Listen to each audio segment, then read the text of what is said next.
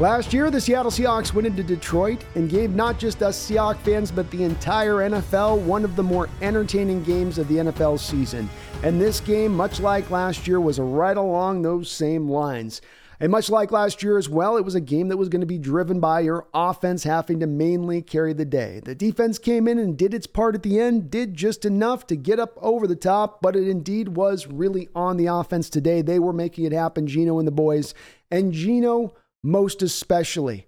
First and foremost, with starting with this offense and looking at this game and trying to deconstruct it a little bit, you've got to give so much credit to this offense, to Waldron, to Geno, to that offensive line. This is a game where you came into it with a high degree of difficulty. You're down your two starting tackles, you're on the road, you're going against a team that indeed right now could be looked at as a sub favorite, if not the favorite, to win that division. So you're not just getting kind of a weak opponent, you're getting somebody that can provide a pretty tough test for you when you have have that going against you. And I can't remember in recent memory any team going on the road, down their starting two tackles, playing a playoff contending team, and coming away with that victory as the Seahawks did today. It speaks to how well a game plan that Waldron de- devised, and it starts with utilizing the two and three tight end sets. There's some Seahawks fans questioning after this game why not more use of JSN. The reason was you were going to come into this game and use more two and three tight end sets so you could better uh, enable the chip blocks, help out on those tackles and pass protection which is what the chip block allows you to really be able to do. You're also going to maybe be able to run the ball a little bit better with those extra tight ends in there. That was the hope, at least. Though the Detroit Lions countered that in this game by giving you a lot of stacked boxes. So they were going to compress the line of scrimmage. They were going to force Geno have to pass. They were going to trust in the fact that Geno was going to be able to get to the seven step drop plays, those plays that you can then take advantage of those stacked boxes deep because he wouldn't have the time and pass protection because he would have the backup tackles.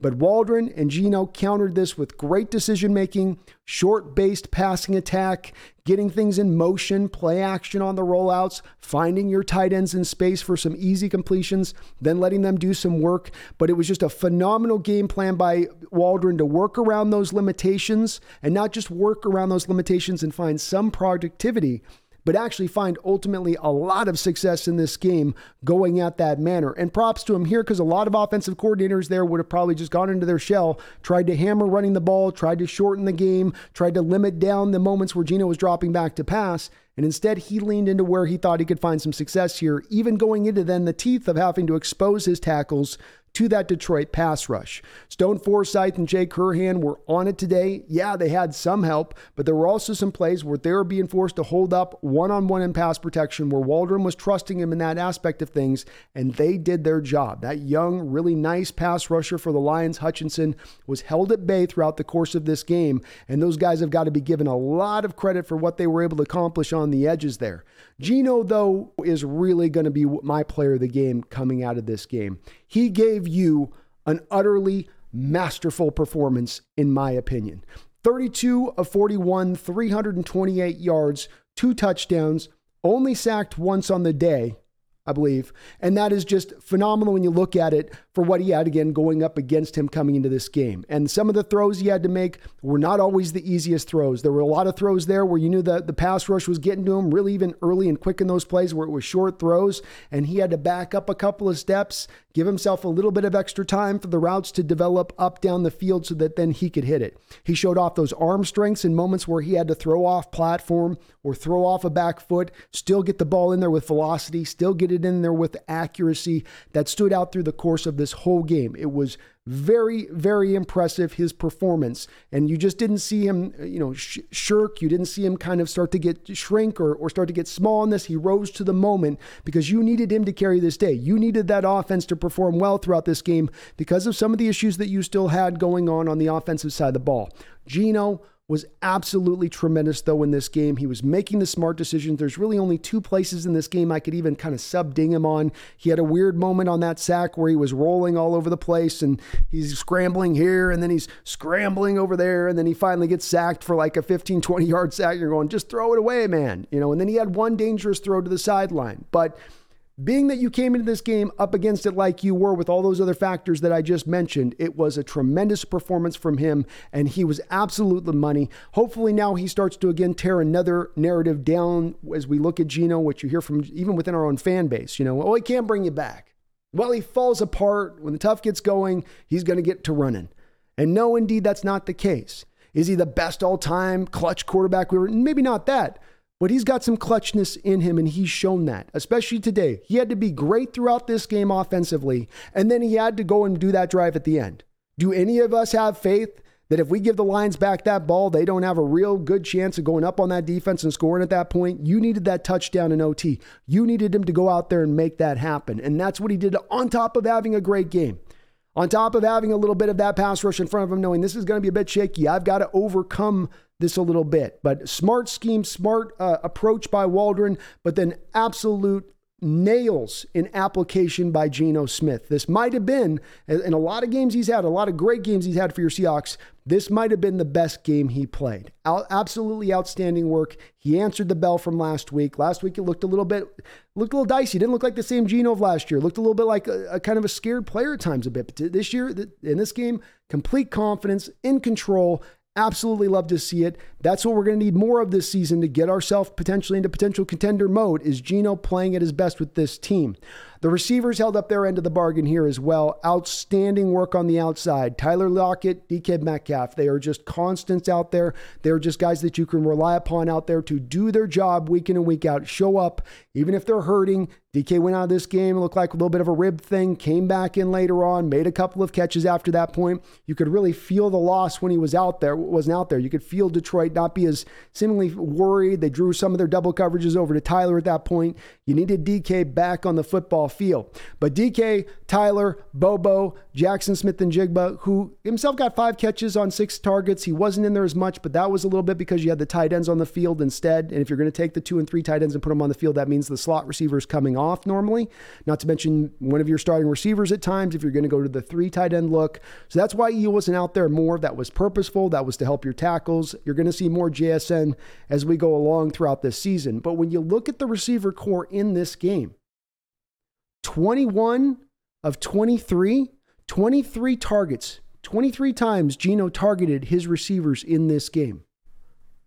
21 completions on those 23 targets. That is awesome efficiency, whether open or not. When those guys had the ball thrown to them, they were making the catches in this game. And you needed every one of those guys to make every one of those catches, but everyone was on their job in that aspect of things. Everybody was. And it was a really, really great to see. I might be off number one off on that, by the way, it might be 21 to 24, but it's right in that area and outstanding by the receiving corps. Not to mention the final touchdown catch there to Tyler. He'd already had one touchdown catch where he had run a crossing route. You wonder if maybe that crossing route was a little bit in the mind of the defensive back in that moment as he's playing more to the inside leverage as he gives Tyler that outside leverage to make the catch and then get in for the touchdown.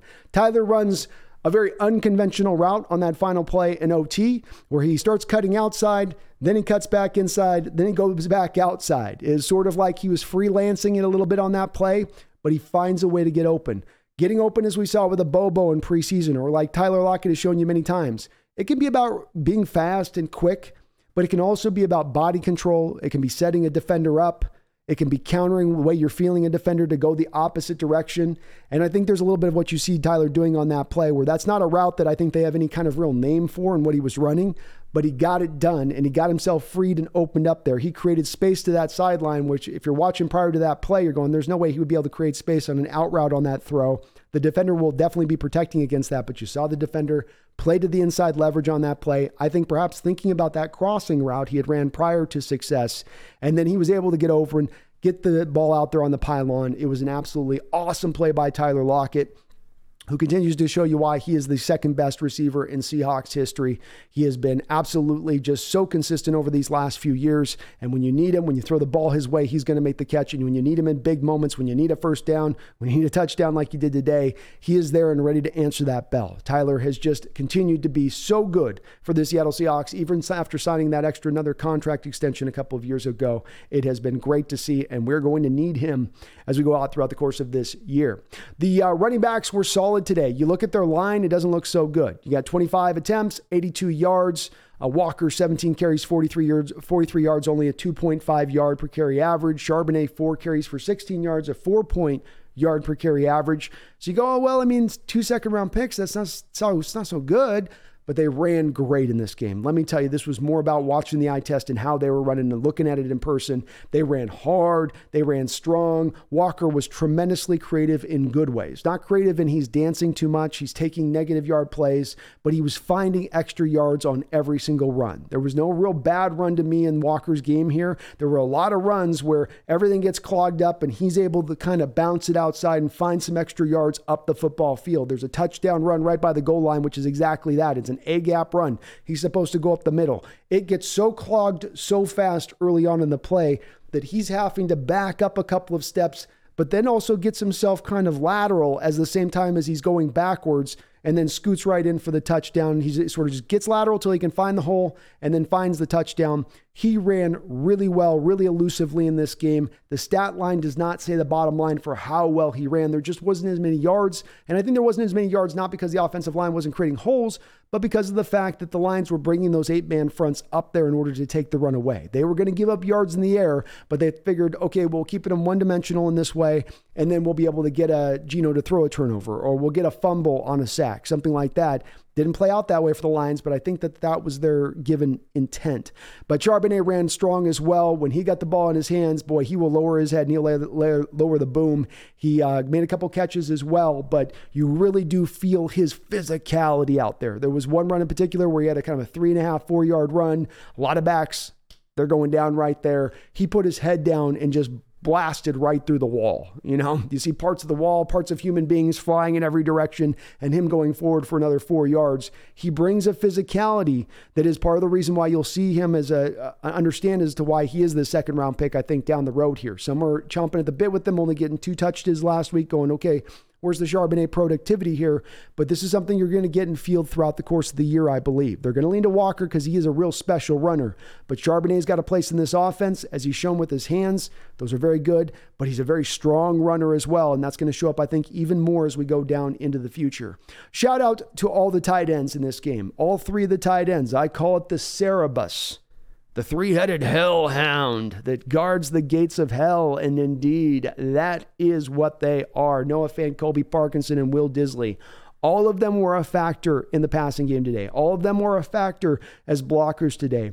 You leaned in and you really felt how much they can be an advantage to this team this week. You know, this is the thing that can now help you to fix when you have tackles go down. Not a lot of teams have the accommodations to work around that like we do with these tight ends who are so multifunctional in the way that they go about their business. And that's how they were today. Solid, steady. Noah Fant made some big plays down the field where you got to see some of the big playability that was part of what made him a, a, top 10, top 20 first round pick in the National Football League. And he has been a very steady guy in this league. He's been very steady for us since he's come on. He doesn't put up these huge numbers, but he's just steady in what he provides you. When you target him, he tends to catch the ball, but that also tends to be the way it is for all of the guys in this offense, but most especially these tight ends. They've got some really, really good hands, and they showed it off again today. Parkinson getting some run too, which was really nice to see. So everyone did really their part on offense. I don't mean to give out flowers to everybody, but you kind of have to do this a little bit in this game because everybody did have to come in and do their part. That's how it is when you have to score 37 points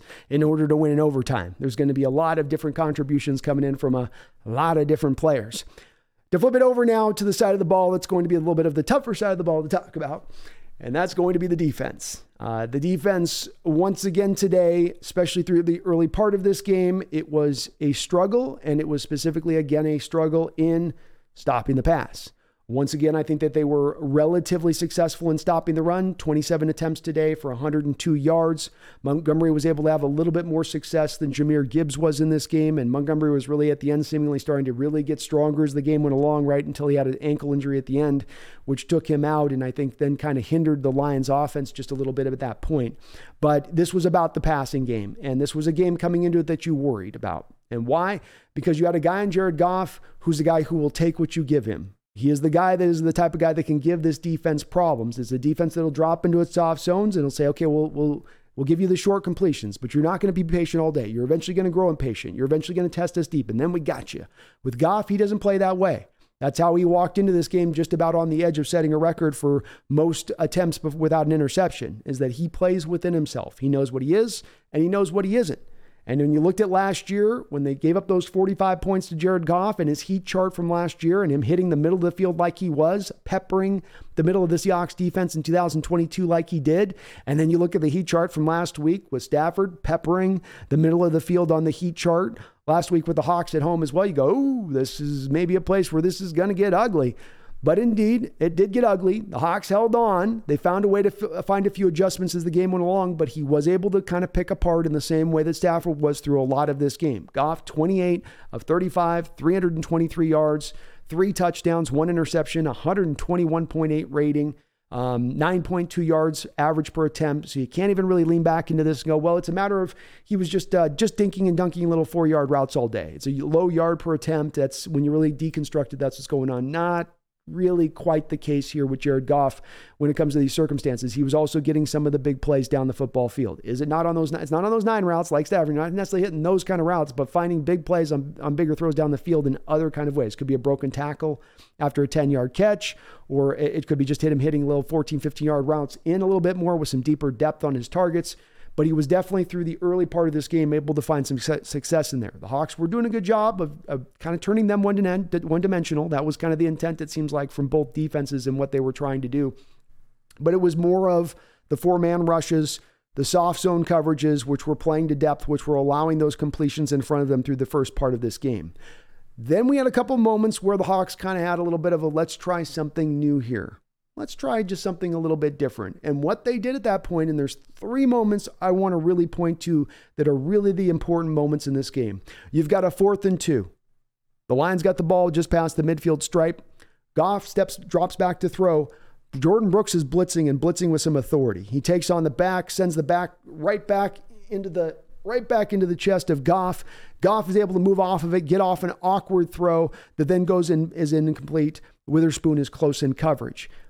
Hey, you blitzed. You weren't doing any of that or almost none of that during the course of the game leading up that point. You get success in that moment. Then we go a little bit later on in this game. The Hawks are up by three. Lions are on their own side of the field. You come up to play here. You've got Tre Brown first up in a press look, which is some of us, what of us have asked a little bit more for times, especially to dis- disrupt the route, which the Seahawks were doing a little bit more of today in this game of disrupting routes, not giving just free releases up, but actually trying to jostle and upset the route timing as they can, which is a big factor with Goff and what you want to do. But then not only did you have Tre Brown up and press in that moment rather than back and off coverage, but then you sent him on a rare corner blitz. And what happened when you sent a blitz, as many of us have been banging the drum for and begging for, you got yourself a sack on that play. You got yourself a result. It's not that it's always going to get you the sack. It's that it, can bring these kind of results. It can manufacture these kind of results for the defense. Coaching staff seem to realize this. So what did the Hawks do? The very next play, they bring back a stacked front that they show Jared Goff. Oh, you just got blitzed. Here's a stacked front now. You got both linebackers right up showing blitz. You got Coby Bryant up there showing blitz. Post snap, once again, they only bring one, but at least you're bringing one extra guy. You're bringing a little bit more to bear in front of Goff. And he's got that little timer now sped up. You're taking the guy that's in rhythm all day, back foot, back foot, back foot. He's in that timing, and now suddenly he's thinking. Now suddenly he's trying to process what's happening in front of him. And that's not how Jared Goff wants to play. I call him Simple Jared, okay? Like Simple Jack from Tropic Thunder. And you got to not allow him to play simply. And that's what they did in that moment because they bring that one man blitz. This is the next play after the Tre Brown sack. And what happens? Goff throws a pick six to Tre Brown on an errant throw behind his receiver because he's not comfortable in the pocket at that moment. Seahawks defense manufacturing production, not just simply lining it up and saying, guys, go make a play, but us as a coaching staff putting our players in a position to succeed. And that's what they did on those two plays. Now, unfortunately, you come back then after that on the very next drive and you drop right back into your four man fronts and right back into your soft coverage. And the Detroit Lions are able to drive right up the football field and then go score with a lot of ease. So the Hawks didn't lean back into that next drive. They tried to lean into that 10 point lead and hope that they could kind of hold on at that given point. But there are some signs here where if they start to accommodate this into the defense a little bit more, they can find some successes within it. And it was a little bit odd they didn't go to a little bit more in this game, where that is where you kind of had some su- success to be had there if you wanted to go out there and grab onto it. Um, it's a small little point, but a little thing maybe of some hope and optimism for us of an adjustment that they can find as we go down the road, especially as we now start to add back Jamal Adams into the mix, as he is expected to potentially be back here uh, in week three, which can't do nothing but help this defense out. And Jamal's presence is especially going to help us out and potentially, I think, moving Julian Love out of the strong safety role to more of that slot corner role, where Julian Love has not looked particularly comfortable out there at the strong safety position. I think he is a guy that did probably more man based coverage stuff last year with the Giants than he's being asked to do here. And he's just not yet completely comfortable in the zone based concepts the Seahawks are running out there. He gave up a couple completions. He's not been as much of a sure tackler with us as he was, as he was with the Giants. It's been a little bit of an underwhelming start so far here with Julian Love um, as one of our free agent signings this past offseason. Tre Brown had himself overall a pretty good game. There's still a couple of completions he gave up in this game. He gave up a touchdown reception in the end zone, and it was a pretty easy give up at that. So there are still some moments where you go, eh, it's not, it's not perfect, but it's better. It's better. And you can't beat a pick six. That wasn't too shabby either. Mr. Devon Witherspoon got his first bit of action in this game. The rookie out there, and the Seahawks, where are they going to play him? In the slot, the outside?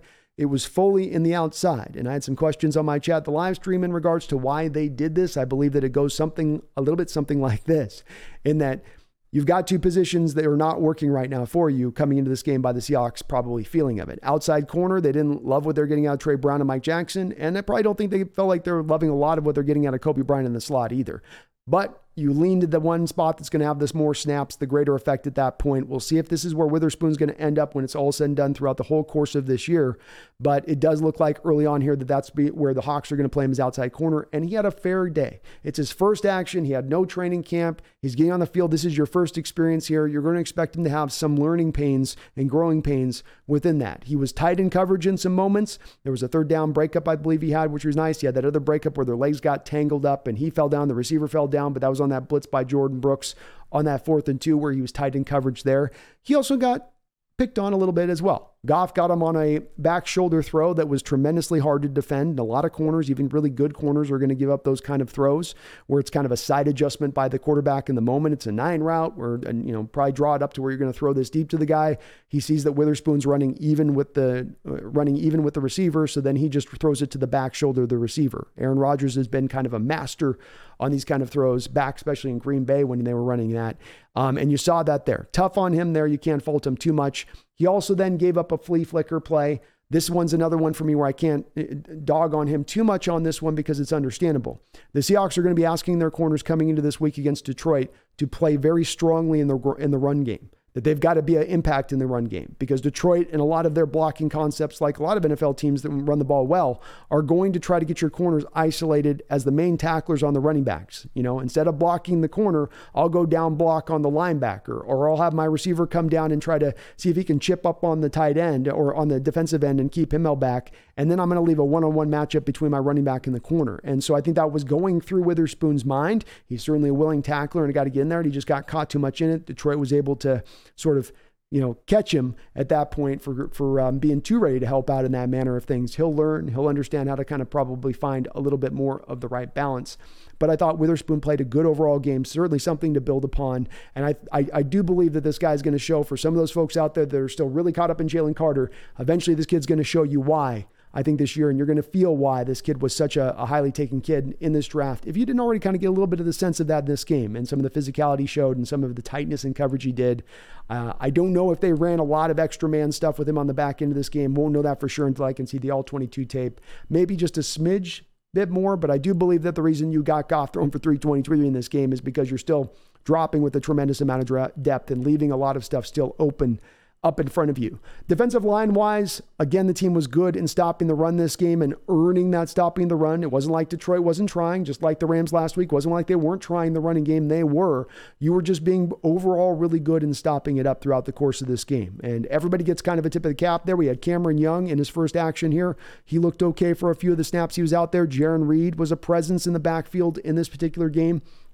I think your edges played really well. Hall was filling in for Boye Mafe. No Boye Mafe out there. I think Darrell Taylor might have had his best game against the run in this game. He was in the backfield. He was making tackles. He was chasing plays down.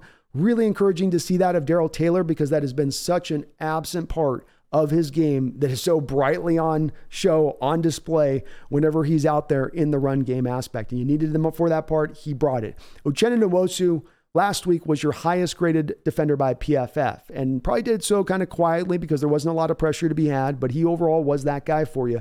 I think again this week he might be close to being right up there in the same manner. He caused a fumble on a play where he was in the backfield, penetrating, able to pull down the, the, the running back, and you're seeing him kind of try to pull at his arms as he's doing it, helping to cause the fumble, helping to get the turnover. Big part of coming out of this game is the three to zero turnover margin in this game. You didn't turn the ball over, they did.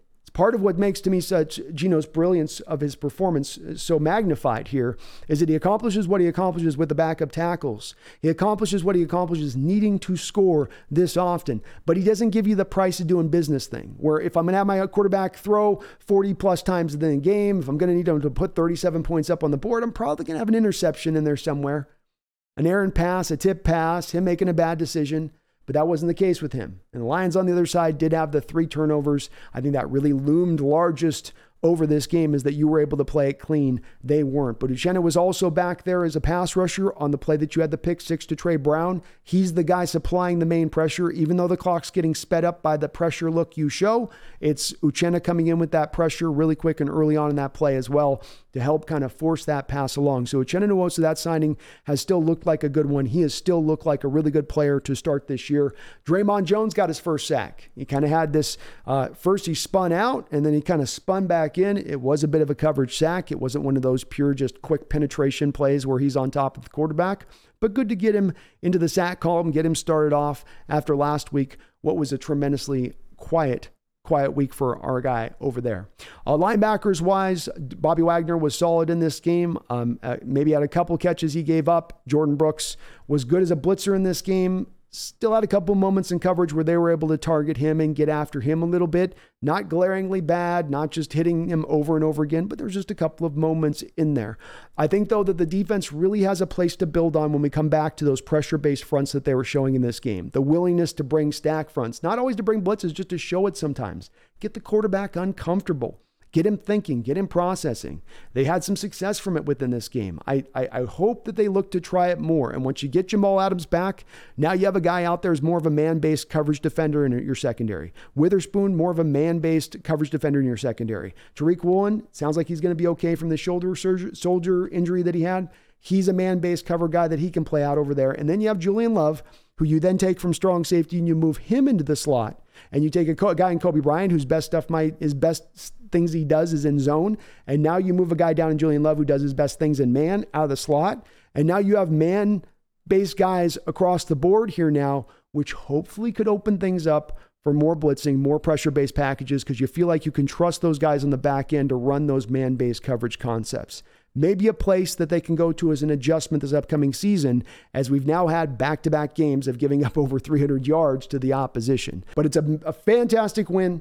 A hell of an entertaining game to watch. Great to see Geno continue to re-chime back into that kind of performance he was at last year, where through those 12 games of the year to start it off, he was either good to great in his performance. But today, no doubt about it, he was great. He had to carry an offense that was ailing, that wasn't at a full strength. He had to carry a defense that didn't have a lot of stops in its bag today on that Detroit offense. And he was able to help take them to the promised land today and go get that victory.